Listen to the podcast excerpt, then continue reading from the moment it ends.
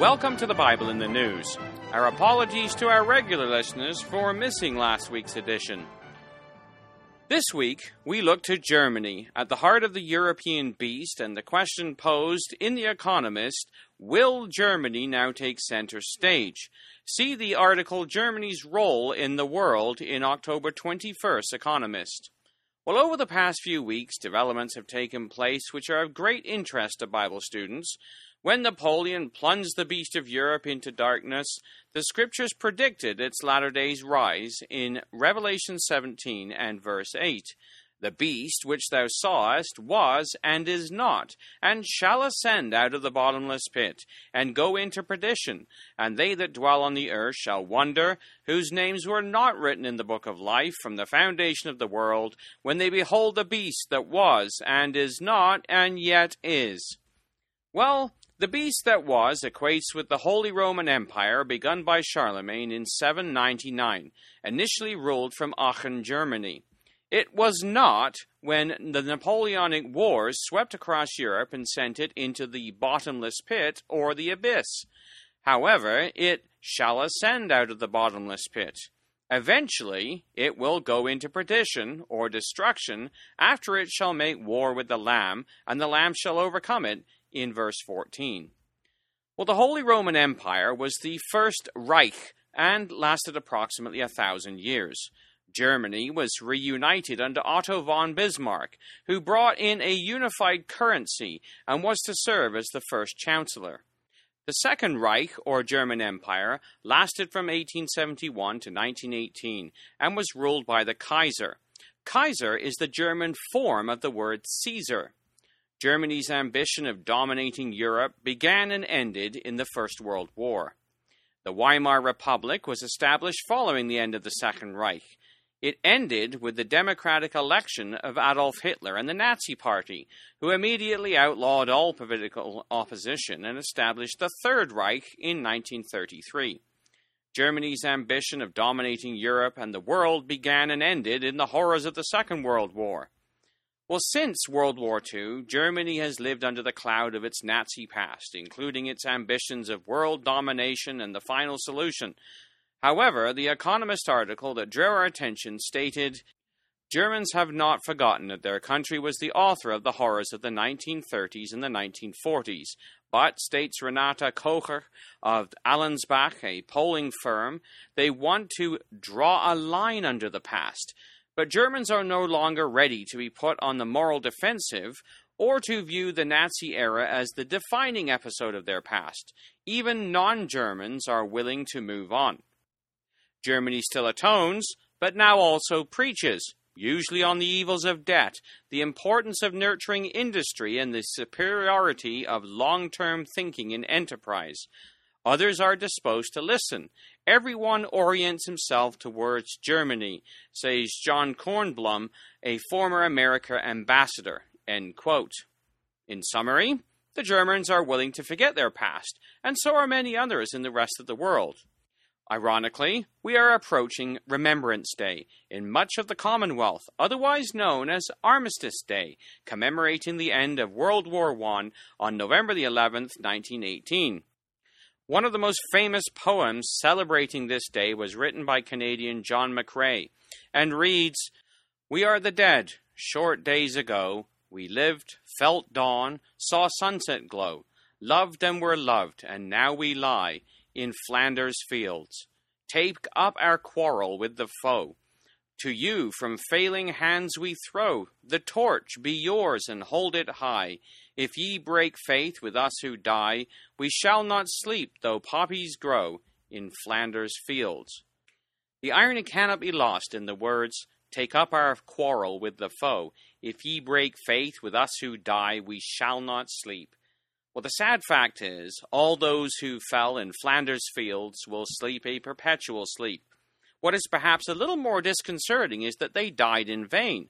Germany dominated Europe during the Holy Roman Empire. It was defeated by the French.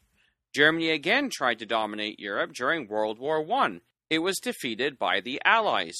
Germany tried a third time to dominate Europe under Hitler.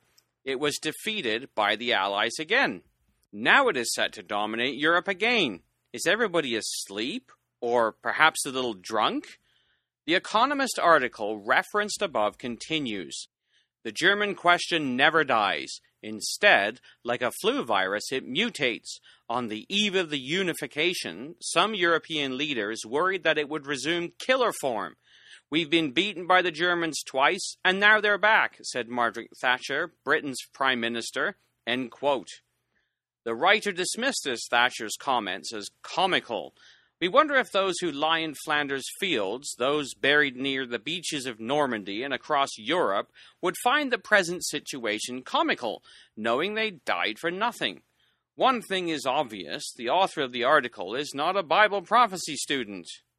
Well, the fallout from the world economic crisis has created a different looking world, according to the same Economist article. The crisis has created a new pecking order, at least temporarily. Germany, with its high competitiveness, low debt economy, is on top. The rest are having to adjust, including France, traditionally a joint leader of the European project. This is unsettling. You get the enormous sense of German self righteousness, which is very difficult to take, especially when there are solid foundations for it says Francois Heisbourg of the International Institute for Strategic Studies. End quote. Well, as the king of the hill, we can expect Germany to use its clout to turn things in the direction it would like. The Economist article went on to state an American diplomat believes it, that is Germany, is still trying to decide what its foreign policy in the 21st century should look like. Germany is becoming more normal, meaning more willing to use its strength and to accept responsibility that goes along with it. Germany's goals and aspirations are becoming clearer. I quote Germany is claiming leading positions in the EU institutions. Ms. Merkel's European advisor will become Secretary General of the European Council. Axel Weber, now head of the Bundesbank, is favored to become the next president of the European Central Bank. So, with Germany as the king of the hill in Europe, economically, and seizing control of the economic levers, what are we to expect? Remember the golden rule he who has the gold makes the rules. Well, what madness could these frog spirit vomiting powers be up to?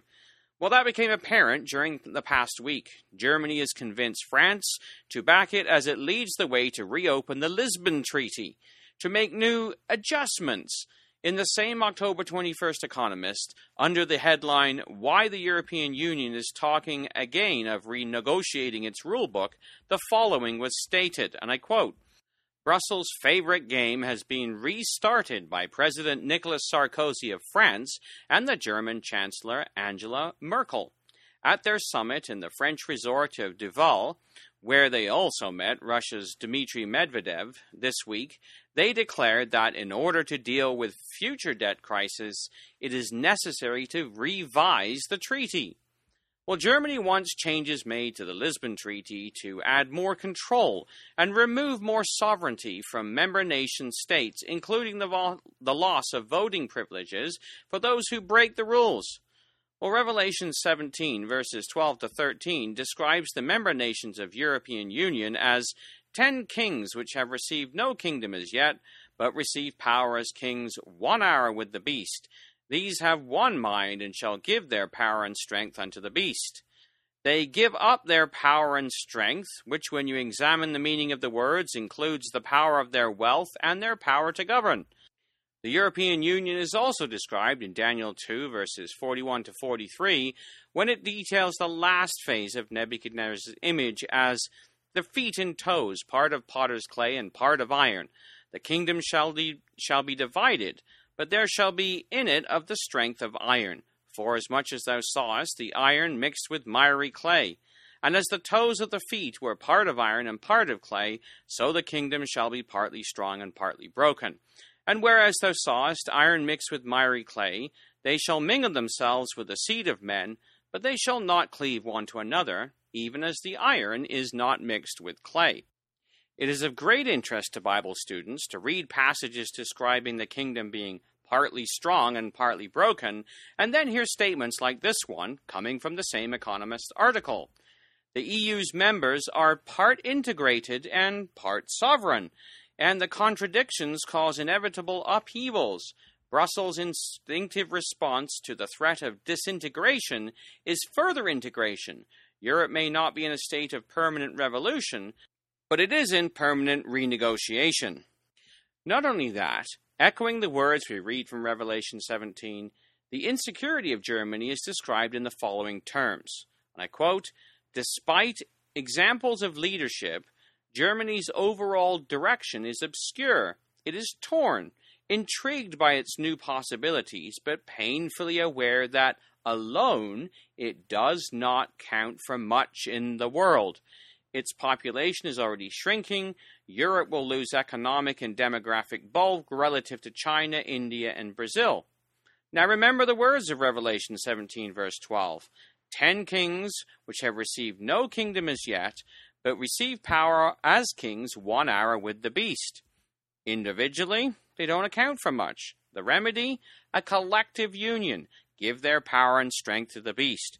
The article continues Guy Verhofstadt, a former Belgian prime minister who now leads the Liberals in the European Parliament, said, It shows we need one voice. Fear of war launched the European project. He hopes that fear of irrelevance will drive it forward. Continuing, press for Germany's vision of Europe, Werner Hoyer, an aide to the foreign minister, says it is to secure Europe's success in a globalized world. That means deepening economic integration, dismantling remaining, remaining barriers to the single market, and dealing with other powers through Brussels and not national capitals. It is in our interest to convince them that the gateway of Europe is European institutions, says Mr. Hoyer. He thinks Europe must globalize its foreign policy if we don't want to be bystanders. These are indeed exciting statements coming out of the mouth of the beast and echoing the prophecies of Scripture, which are in process of being fulfilled. Well, in all this, we can't forget the rider of the beast. We read in Revelation 17, verses 3 to 6 So he carried me away in the Spirit into the wilderness, and I saw a woman sit upon the scarlet colored beast, full of names of blasphemy, having seven heads and ten horns. Well, the woman was arrayed in purple and car- scarlet color, and decked with gold and precious stones and pearls, having a golden cup in her hand, full of the abominations and filthiness of her fornication and upon her forehead was a name written Mystery, Babylon the Great, the mother of harlots and abominations of the earth.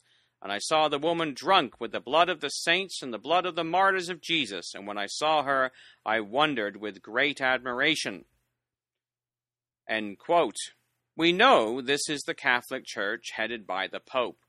We are to expect his hand to be secretly directing the reins of the European beast.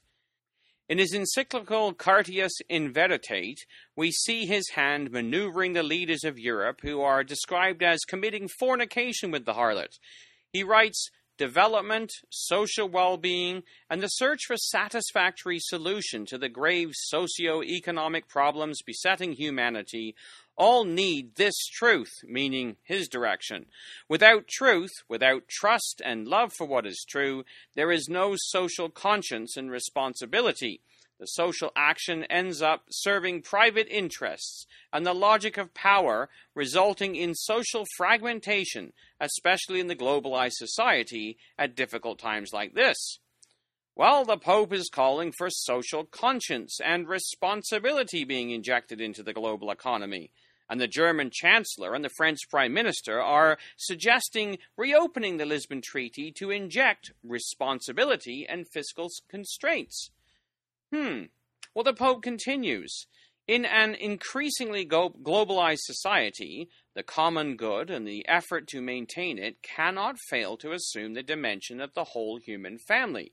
That is to say, the community of peoples and nations in such a way as to shape the earthly city into unity and peace, rendering it to some degree an anticipation and prefiguration of the undivided city of God. Hmm, what is the Pope calling for? A global society with a common good, where peoples and nations are shaped into an earthly city, which in his mind is the kingdom of God, a great city? Doesn't the harlot reside in a great city? Was not the Holy Roman Empire called the kingdom of God, or Christ's kingdom, commonly known as Christendom? Well, the Pope goes on. In our own day, the state finds itself having to address the limitations to its sovereignty imposed by the new context of international trade and finance, which is characterized by increasing mobility both of financial and or financial capital and means of production, material and immaterial. This new context has altered the political power of states. Today, as we take to heart the lessons of the current economic crisis, which sees the state's public authority directly involved in correcting errors and malfunctions, it seems more realistic to reevaluate their role and their powers, which need to be prudently reviewed and remodeled so as to enable them, perhaps through new forms of engagement, to address the challenges of today's world. So the Pope calls for public authorities to reevaluate their role and powers and remodel them in the way that, well, he can engage or control. The Pope composes the words, the leaders of the European choir sing the song. It certainly sounds like they're singing out the same hymn book, or perhaps it's simply the same frog spirits coming out of their mouths, croaking the same tune. The Pope is riding the beast, holding the reins, and establishing himself as the European moral authority. He says the Church's social doctrine has always maintained that justice must be applied to every phase of economic activity, because this is always concerned with man and his needs. Thus, every economic decision has a moral consequence. Obviously, he sees his justice as the ruling authority that must be applied to every phase of economic activity. And why not? Is he not in the saddle according to the scriptures? Well, as Germany reemerges and Europe agrees to reopen its treaty, as the Vatican dictates its version of responsible economics, we are watching the players of Revelation 17 take their positions, preparing to make war with the Lamb. We need to be putting every effort into preparing for the coming marriage of the Lamb and make ourselves ready that we might be granted to be arrayed in fine linen, clean and white. Revelation 19, verses 7 to 8. Tune in next week for another edition of the Bible in the News.